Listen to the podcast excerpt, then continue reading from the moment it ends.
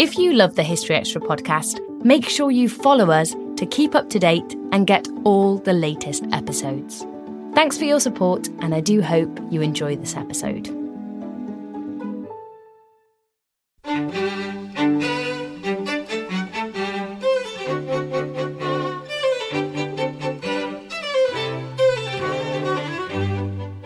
I mean, even today, if you come up through um, the Scottish borders and a train either to Glasgow and Edinburgh, one of the first things that will strike you, especially if you come from the, the more congested south in England, you, is the absence of people. You know, the odd cottage, the odd small village, and that's it. But many, mile after mile of emptiness.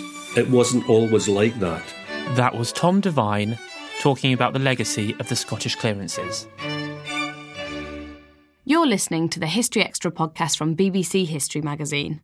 We're the UK's best selling history magazine, available across the globe in print and digital formats. Find out more at historyextra.com forward slash subscribe or look out for us in your digital newsstand or app store. Hello, and welcome to the History Extra podcast. I'm Rob Attar, the editor of BBC History Magazine. Today, we're going to be talking about one of the most important and traumatic events in Scottish history the clearances of the 18th and 19th centuries. They're explored in the latest book by Sir Tom Devine, an emeritus professor of history at the University of Edinburgh. Our staff writer Ellie Cawthorne paid a visit to Tom in his house in Hamilton recently to find out more. So, for people who might not be familiar with this period of Scotland's history, what exactly did the clearances involve? Well, we've got to see it with a, a broad lens to begin with. Um, uh, English, the movement to uh, modernity in England was was by and large evolutionary. Um, in Scotland, industrialisation and urbanisation took place from the later 18th century, and the growth was explosive. Um, it was the fastest rate towards modernisation in any part of Western and Central Europe, including the British Isles. And one part of that process of modernisation was the response of rural society to more people, uh, to a larger population, first of all, but to a, a, greater number of individuals within the society who were now no longer food producers because they were living in towns and engaged in manufacturing industry. So the response of rural society was to become more efficient. And one part of that movement towards efficiency was to modernise the farm structures uh, to get rid of part time labour. Uh, we call them in Scotland cottars, C O T T A R S. We reckon that in the old world they, they are numbered, um, at least in the rural areas, they numbered about a quarter to a third of the entire population of Scotland. Uh, and of course, most importantly, if you will, in areas of pastoral husbandry, that is when uh, you see the evolution of large scale cattle ranches, and most importantly, eventually, uh, large scale large scale sheep latifundia. Um, the ratio at that time was the assumption that one shepherd to 600 sheep was the acceptable and most efficient ratio. That meant, since the big sheep farms needed the land at a lower level for wintering, that meant dispossession. That often meant dispossession of those people. Uh, my the one of the arguments in the book, of course, is that that particular type of abrupt dispossession from areas of um, uh, sheep farming and cattle ranching uh, was just as abrupt, and in fact much earlier in its occurrence than in the better known fate of the Highland people in the period from about the mid 18th century through to the 1850s what happened to those who were evicted or right. lost their lands? Well, I mean, here, here is the big division between um, the Western Highlands and Islands, and probably the Central Highlands as well, at, at, at one level, and the rest of Scotland at another. Um, uh, if you take the Western Highlands and Islands, uh, or Gaeldom as I call it, or the Crofting counties, you could equally call it any of them. Um, sometimes it led to emigration, transatlantic emigration. Sometimes it led to movement to the growing urban areas of the south. Often it, it meant actual movement. This was the case especially before about 1815, if you like, the last quartile of the 18th and early 19th centuries. Often it led um, you know, because the, the, the landowning class still wanted to retain labour power for things like kelp manufacture. That's the collection of seaweed to produce an alkali, which was used in the chemical industries of the time. For military employment, because they established family regiments among the, the estate populations for which they were paid uh, significant sums. They became what I've called no longer clan chieftains, but military entrepreneurs.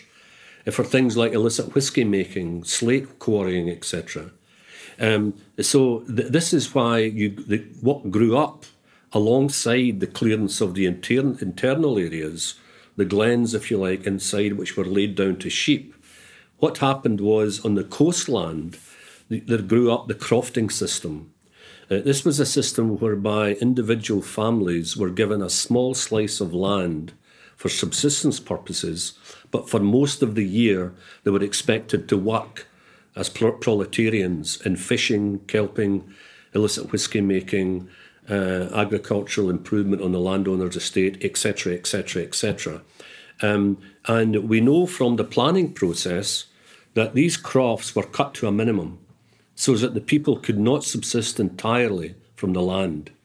Ergo, what happens when the, uh, the, these by employments, as they can be called, fail in the 1810s, 20s, and 30s? A huge malign destitution crosses the whole of the Western Highlands and Islands, and eventually you have the great catastrophe of the failure of the potatoes, which was their, one of their few remaining supports and after that, you get mass migration. Because between the censuses of 1841 and 61, the Western Highlands and Islands from Cape Wrath in the north to Ardnamurchan Peninsula in the south, and including all the Inner Hebrides, they lost a third of their 1841 population. Um, much of it was supported emigration to Canada and eventually to Australia. Much of it was people simply leaving because of the crisis that they were experiencing. And if you look then at the lowland society, it's quite different, and this helps to explain the different, different acceptances. Uh, what we see in the lowlands is the growth of an industrial world and a, a huge increase in urbanisation uh, at the time of the Scottish Industrial Revolution. Uh, so there's not many, many parts of lowland Scotland which don't have alternative employments available. And that diffuses discontent and makes it a much smoother process. Uh, the other thing that I found out by constructing rentals, sometimes going back 150 years, and studying the depletion of the people, in pastoral farming areas, in the borders, for example, and in the highlands, it tends to be abrupt. It tends to be collective eviction, movement of people over a very short period of time. But in uh, arable farming areas or mixed farming areas, um, it, it, it's, it's, it's a, a, an evolutionary process. It, sometimes it can take 30, 40 years from maybe, just to give you one example that I trace, maybe a dozen um, possessors of land, tenant farmers, to the point we get there's one farmsteading left, an enlarged farmsteading, and there's one tenant. It took time because the new tenant farmers of the new age had to learn the new improved practices.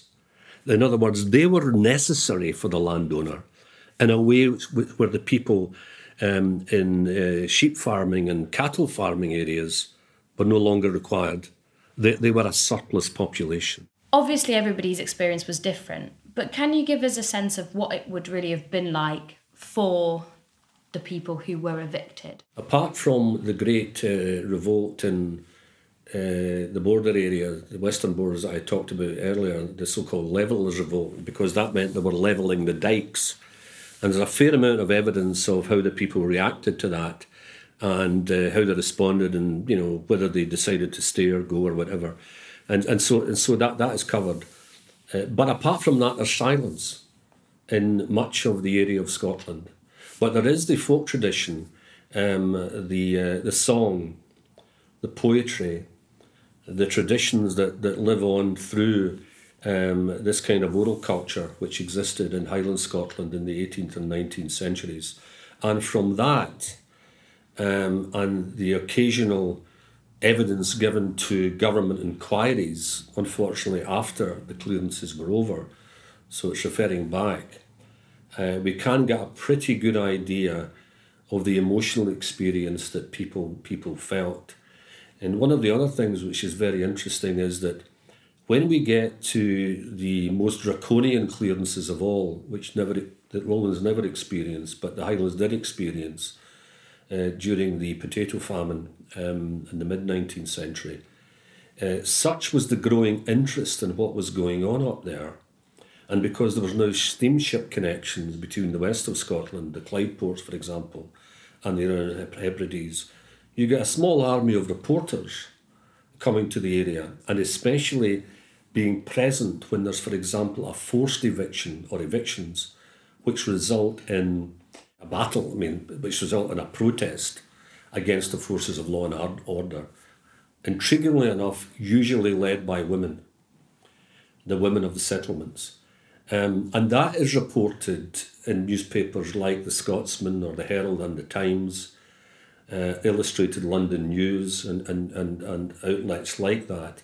And there's, there's, there are sometimes very detailed descriptions, at least of how these observers um, evaluated the response of the people, uh, which, um, which is useful to the historian. Why do you think it is that the Highland clearances have become so iconic and so well remembered, whereas there seems to be a bit of historical amnesia surrounding the lowland clearances in the rest of Scotland? Um, it's a fascinating question, and it would take me several hours to answer it. But um, just a few headlines, if you will. Um, I have co- not come across any folk memory of dispossession in either lowland or border Scotland, despite the fact that I know from the evidence I've, I've looked at nearly 40 sets of estate papers, etc., um, and a number of other sources uh, over time uh, that I know that in those particular areas, the scale of land loss was very considerable. I even argue controversially that by the end of the period of clearance, the lowland population had less access to land than the West Highland population. Because despite a lot of a lot of strife, difficulty, and trauma, the crofting population, as we know today, still clings on in certain parts of the Western Highlands and Islands. Uh, this is going to be um, a challenging idea for some to accept. There's a long term, a long run oral tradition uh, which transmitted from generation to generation what had happened in the Highlands. Uh, the other thing is that there is an argument, and the argument is considered in the book, that the scale and nature of Highland dislocation was much uh, uh was much more traumatic uh, although I wouldn't push that too, too far. The other thing which is very important is that so much of what happened in the Highlands was because of eviction in order to make large scale sheep ranches or farms. And that meant, because of that and the failure of Highland industrialisation, there was very little opportunity for alternatives for those people who had lost, or at least particularly long term alternatives. Those that existed, and some of them did, between the 1770s and about 1815 were ephemeral. They disappeared after 1815, after 1820, like snow on a dike on a spring day, leaving the people destitute. Uh, so that, that experience of destitution, that experience of trauma lived on uh, but the interesting thing also is this is a question of values and culture as much as economy. You see, clanship, the Highland social structure, endured at least until the early 18th century. And one of the aspects of clanship was land was given in return for service. Uh, that elites, clan gentry, if you will, allocated land to those below them in the social pyramid in response for rental but also in response for military service. And that only died away gradually in the 17th and early 18th centuries. And then the coup de grace came with the failure of the Jacobite rebellion or rising in 1745 6 and the state's attempt at pacifying, or if you like, disciplining the areas of recalcitrant um, Jacobite disaffection. And what happened then, of course, the Highlands were stable there was no longer any need for military support, um, and uh, that that gave the, if you like, the former clan chiefs the possibility of metamorphosing themselves into commercial landowners. But there was a disjunction, and the disjunction was the almost untranslatable Gaelic term called dùthchas, D U T H C A S. And it really meant there's a number of translations, but one important one is the view of the people living on right through the period after the end of clanship, the view of the people that they had a right to land. They had a right to land in return for the service that their ancestors had given in blood to those who owned the land. That concept um, had disappeared from lowland society. In lowland society, by about 1700, the relationships were entirely and exclusively economic. So it's more or less accepted that landowners at the end of a lease had the right to repossess the land and give it to somebody else. This episode is brought to you by Indeed. We're driven by the search for better, but when it comes to hiring, the best way to search for a candidate isn't to search at all. Don't search, match with Indeed. Use Indeed for scheduling, screening, and messaging so you can connect with candidates faster. And listeners of this show will get a $75 sponsored job credit to get your jobs more visibility at Indeed.com slash History Extra. Just go to Indeed.com slash History Extra right now and support our show by saying you heard about Indeed on this podcast. Terms and conditions apply. Need to hire? You need Indeed. Can you give us a sense of the scale of events and how how violent and how destructive things got? Well, in some parts of the of the area, and particularly in the Scottish borders and in the Highlands, and again, significant enough, these are the areas where they're trying to build up these extraordinary um, pastoral farms. You know, with, with sometimes with 15, 20, 40, and eventually 100,000 sheep so areas are swept clear of people. I mean, even today, if you come up through um, the Scottish borders in a train either to Glasgow and Edinburgh, one of the first things that will strike you, especially if you come from the, the more congested south uh, uh, in England, you, there's the absence of people. You know, the odd cottage, um, the odd small village, and that's it. But mile after mile of emptiness. It wasn't always like that. Um, and so sometimes, and we do have a, a significant number of evidences of this, police and even soldiers had to be used if the people uh, refused to go. And, and, of course, sometimes the people refused to go unprotested. There was a large scale revolt, for example, in Galloway in the 1720s, that's in the Scottish borders, and at least 50 small scale acts of protest in the Western Highlands and Islands. Um, so some of it could be quite could be quite nasty uh, what, what, what, actually, what actually occurred. In terms of scale, Scotland in the 1750s had a population size of 1.2 million. At the end of the, the, cycle of clearance, which, you know, the last major evictions in the Highlands were in the 1850s during the so called Great Highland Famine, uh, Scotland's equivalent of the Irish famine of the same period, um, the population is round about 3.8 million. Now, in the earlier period, about nine tenths of the people uh, lived on the land. Um, and in fact, to be without some access to land in a subsistence based society was to court this disaster. It was actually to court survival itself. Uh, and so, if you look at the, the numbers, with about only what, about 10% of the population living in largest towns and cities, this kind of process that I've described affected to a greater or lesser extent everyone else. Hardly any family, hardly any area of the countryside was left untouched. I, I used to tell my students that if you look if you look around modern, the modern Scottish countryside and take out the the motor cars, the buses, the telegraph lines, etc., and simply concentrate on the roadway systems, uh, concentrate on the hedgerows, the dry stone dikes, the farmsteadings, all of those were in place by about the 1830s, 1840s. There's been hardly any change in terms of the spatial arrangements of rural Scotland in that sense. apart from, say, the growth of villages and, and small towns in the countryside. Um, and then, if you look back the period before 1750, if you look back to the to the old world, the old world um, in, in relation to the new would have been unrecognisable to modern Scots. And equally, those who lived in that old world before 1750, if they had been able to see what happened during the revolutionary period between the 1760s and the 1830s, they would not have recognised it. The old world, bogland, um, joint farmsteadings, separated by mile after mile of heath, um, hardly any trees, roads few and far between, uh, and many most of the farm buildings uh, turf huts. So it was it was by any standards, it was a, a complete break with a past that had existed in Scotland since at least early medieval times. So an old way of life was sundered, literally over a generation.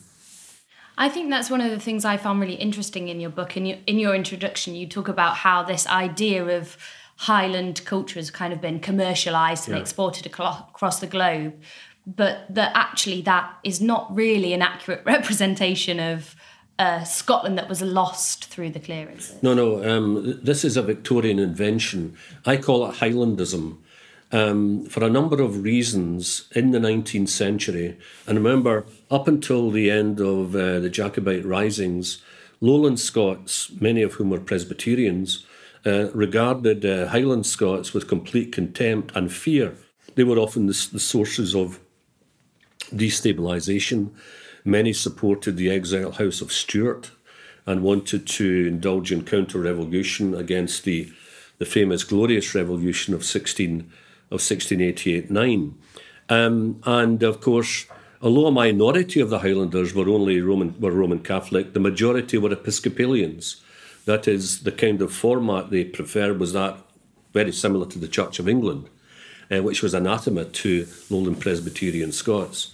So here you have this extraordinary development that by the middle decades of the 19th century, to external observers at least, a society which was even more industrialised than England by the census of 1851. In 1851, 41.6% of English men were employed in mining or manufacturing. In Scotland, it was 43%. That made Scotland the most industrialised society on earth in the middle decades of the 19th century. And this, in an extraordinary, almost a process of alchemy, um, it starts to present to the world not simply a rural face, but a Highland face. Um, and of course, that's been that's been the position since then. Uh, uh, the romantic invention of uh, Highlandism, I actually call it in terms of the, the kilt and the sporran um, uh, and the plaid.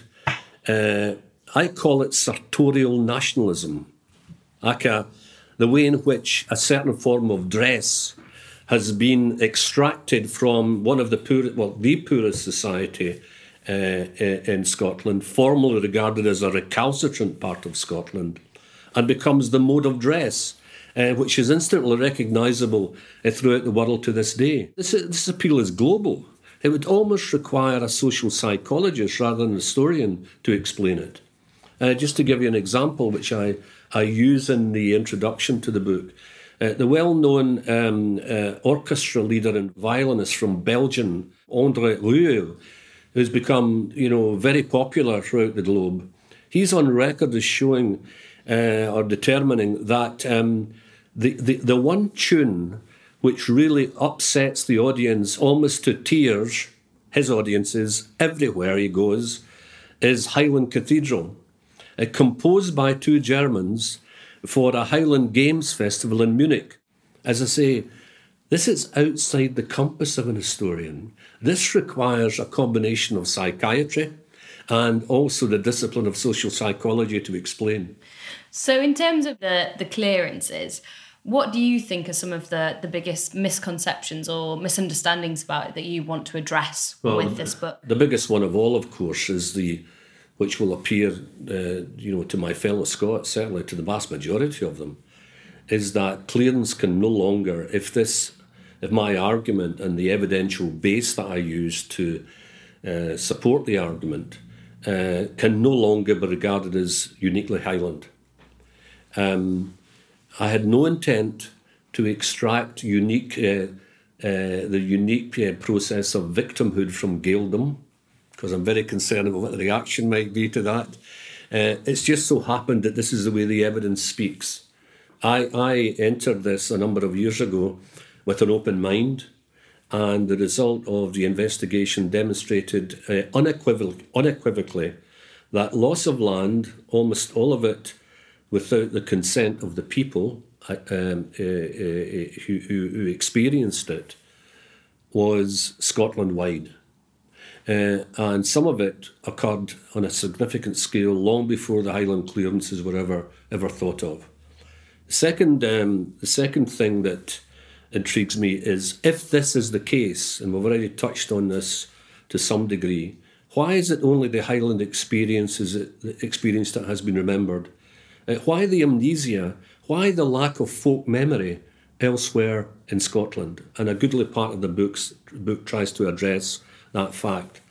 And then the other third, uh, third area was um, uh, if there are such regional, uh, if, if, if, if there is a, uh, a set of um, regional differences which might explain this, what are they? It seemed to me that I had to take three centuries uh, looking at the old world, looking at the, the motors of change, looking at the impact of change, and then importantly, looking at the way that the regional societies were at the end of change. In other words, roundabout, depending on, on region, but certainly it was all over um, in the lowlands by about 18, 1840, all over in the highlands by about the 1860s. So that's why the end date is, nine, is, 19, is 1900. You mentioned near the start of the interview that you you're anticipating this is going to be challenging in in your words. Why do you think that the clearances are still such an emotive issue? Well, I mean, just to give you an example of how emotive they are, um, I quote in the book um, several examples, and they're collected together in an annex to the text at the end uh, of, of, modern modern writers. I wouldn't necessarily say I would classify them as historians, but certainly modern writers and commentators who have, and of course they're specifically thinking of the Highland clearances, uh, have likened what happened in Gaeldom in the 18, late 18th and early 19th century to what happened in the Eastern territories of um, the Nazi Empire. Um, uh, that a Holocaust, that a genocide had occurred in Highland Scotland in this period. What do you think about those comparisons? There was, there was some partial evidence that maybe older people um, uh, could have suffered and maybe even died as a consequence of the eviction process. But if they did, um, uh, it didn't happen on any great scale. And it certainly wasn't part of a conscious design, as it was, of course, in the genocide. So that therefore means that the historian has got to ask the question why is that? Um, not necessarily to condemn it, because it's, it's obviously farcical. But why do people write along those lines? And I'm not talking about, you know, um, I'm not talking about fanatics. I'm talking about, you know, people who have written books on the Scottish Highlands in the last 30 to 40 years. And the other striking example is the um, the 220 foot memorial tower uh, to the first Duke of Sutherland, uh, which is raised above the village of Golspie in East Sutherland. Um, and A, the, um, uh, the, the, the statement with an exclamation at the end, murderer, right, in paint. Secondly, the continuous attempts to try and uh, uh, uh, remove stones at the base in order to topple it. And the reports, because I actually phoned up the local police to try and find out and this, and he says, then the response was, yes, it's happening on a regular basis. So that shows the continuing depth of feeling in some parts of the Highlands and by some people in those areas does not exist at all elsewhere in Scotland where the, the, the, the, if you like, the social formations that were established during the age of the Scottish clearances are there, all there to be seen. um, you know, the farmsteadings, uh, the new compact farm holdings, uh, the areas which are depopulated. But regard, they're regarded as a normal part of the landscape. So it's, it's, it's, um, it raises yet another uh, issue because I, that's, these, are the kind of, these are the kind of aspects of historical analysis I absolutely relish. Um, peculiar, peculiar developments which are occurring in one part of the society I'm studying, but not in the other. And so, therefore, it opens the portal into comparative history. Of course, this is this is a kind of hugely um, long and varied question to answer. Mm. But can we pin something down as being responsible for the clearances? Was it the advent of capitalism? Was it changing social attitudes? The reasons, again, in very uh, brief terms, are the huge increase in market or markets for raw materials and foods and drink crops as a consequence of urbanisation and rising population across the country. And especially during the Napoleonic Wars, where alternative sources of food supply were cut off um, for, for, several, for several years. Therefore, the price of food, um, the price of grain, uh, the price of milk, the price of beef goes up. And that gives um, landowners uh, the incentive to raise rental. And because they raise rental, it's becoming very difficult for those who don't have the capacity to innovate or the sources of capital to pay it. And so you get a very sharp reduction in those on the land uh, who have full access to tenancies, whether it be the Highlands, Borders, or Lowland Scotland. The second factor is ideological. There was an assumption in beginning in the period of the Scottish Enlightenment, uh, two, two, two quite significant ones that A, land was, was no longer preordained by nature. It could be, there could be intervention from human activity, especially in a planned way, and that would lead, lead not only for uh, greater affluence, but in the long run, happiness for all. It was a key aspect of Scottish Enlightenment thinking in the middle decades of the 18th century. And the second ideological element was the belief in individualism, that the old communal structures, because many of these um, old um, agricultural structures, settlements, um, uh, were communal, uh, where there was a collective process involved. That collective process, those collective structures had existed for centuries. And this kind of new dynamic comes in where landowners, and particularly their advisors, the factors or managers, or the estate chamberlains as they are called, many of them educated in Scottish universities, in the, in the universities of the Enlightenment, um, come up with the assumption, and it does become it does become an assumption. It's not really a question an orthodoxy that that that process of communalism is archaic and counterproductive. And it's impos- impossible to develop the new farming, the new agriculture, without, um, if you like, destroying the collective controls and allowing ambition and individualism to come to the fore. So it's very much um, uh, the, uh, I mean, you could argue if you were thinking about it in moral terms, it's the unleashment almost of greed uh, and opportunity. In a sense, it's it's so modern. You know, it's we still have it today. It, it's the it's the it's, it's it's it's the it's the birth, at least in one small country, although it was happening in many other countries at the same time, of new values which are market driven, which regard land no longer as a source of, of living alone, but as an asset, an asset to be exploited in order to maximize profit. How do you hope with your new book to amend the way in which the clearances are thought about, talked about, and remembered? If the um, uh, if if the if the arguments and as I say the supporting evidence in the book are broadly thought not to be true because we can never get to that final position, but certainly convincing, um, it will transform. Uh, I think because it's such a central part not only of modern Scottish history, but actually of modern Scottish culture. Everybody knows about the clearances in this country, and of course also the great Scottish diaspora worldwide. Uh, it will certainly encourage people to think about the way that the uh, modern Scotland was fashioned and developed. Because this is a gripping story. And if I've done it correctly, they should find it to be gripping. Um, and then finally, of course, surprise. Uh, one of the great joys of my discipline, the, the reaction, say, of a public audience to a lecture, uh, I didn't know it was like that. The scales falling from the eyes, um, the sort of thing you sometimes felt in a lecture theatre with undergraduates. Um, that would be extremely satisfying and pleasing. That was Sir Tom Devine. The Scottish Clearances, A History of the Dispossessed, 1600 to 1900, is out now in the UK and the US, published by Allen Lane.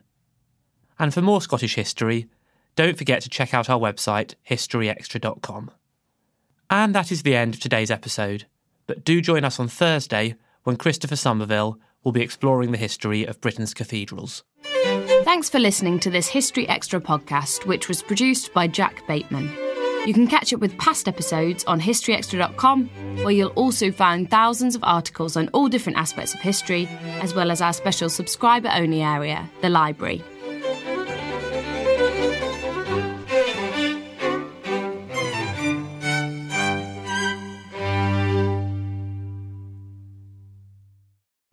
Collision between a Chinese jet and an American spy plane. He came and rammed into our left wing. With relations increasingly strained, what are the chances of things spinning out of control? The Western world was asleep. I'm Gordon Corera. I'll be exploring the friction in this most important of relationships and asking Has the West taken its eye off the ball? You cannot ignore China. From BBC Radio 4, this is Shadow War China and the West. Listen wherever you get your podcasts.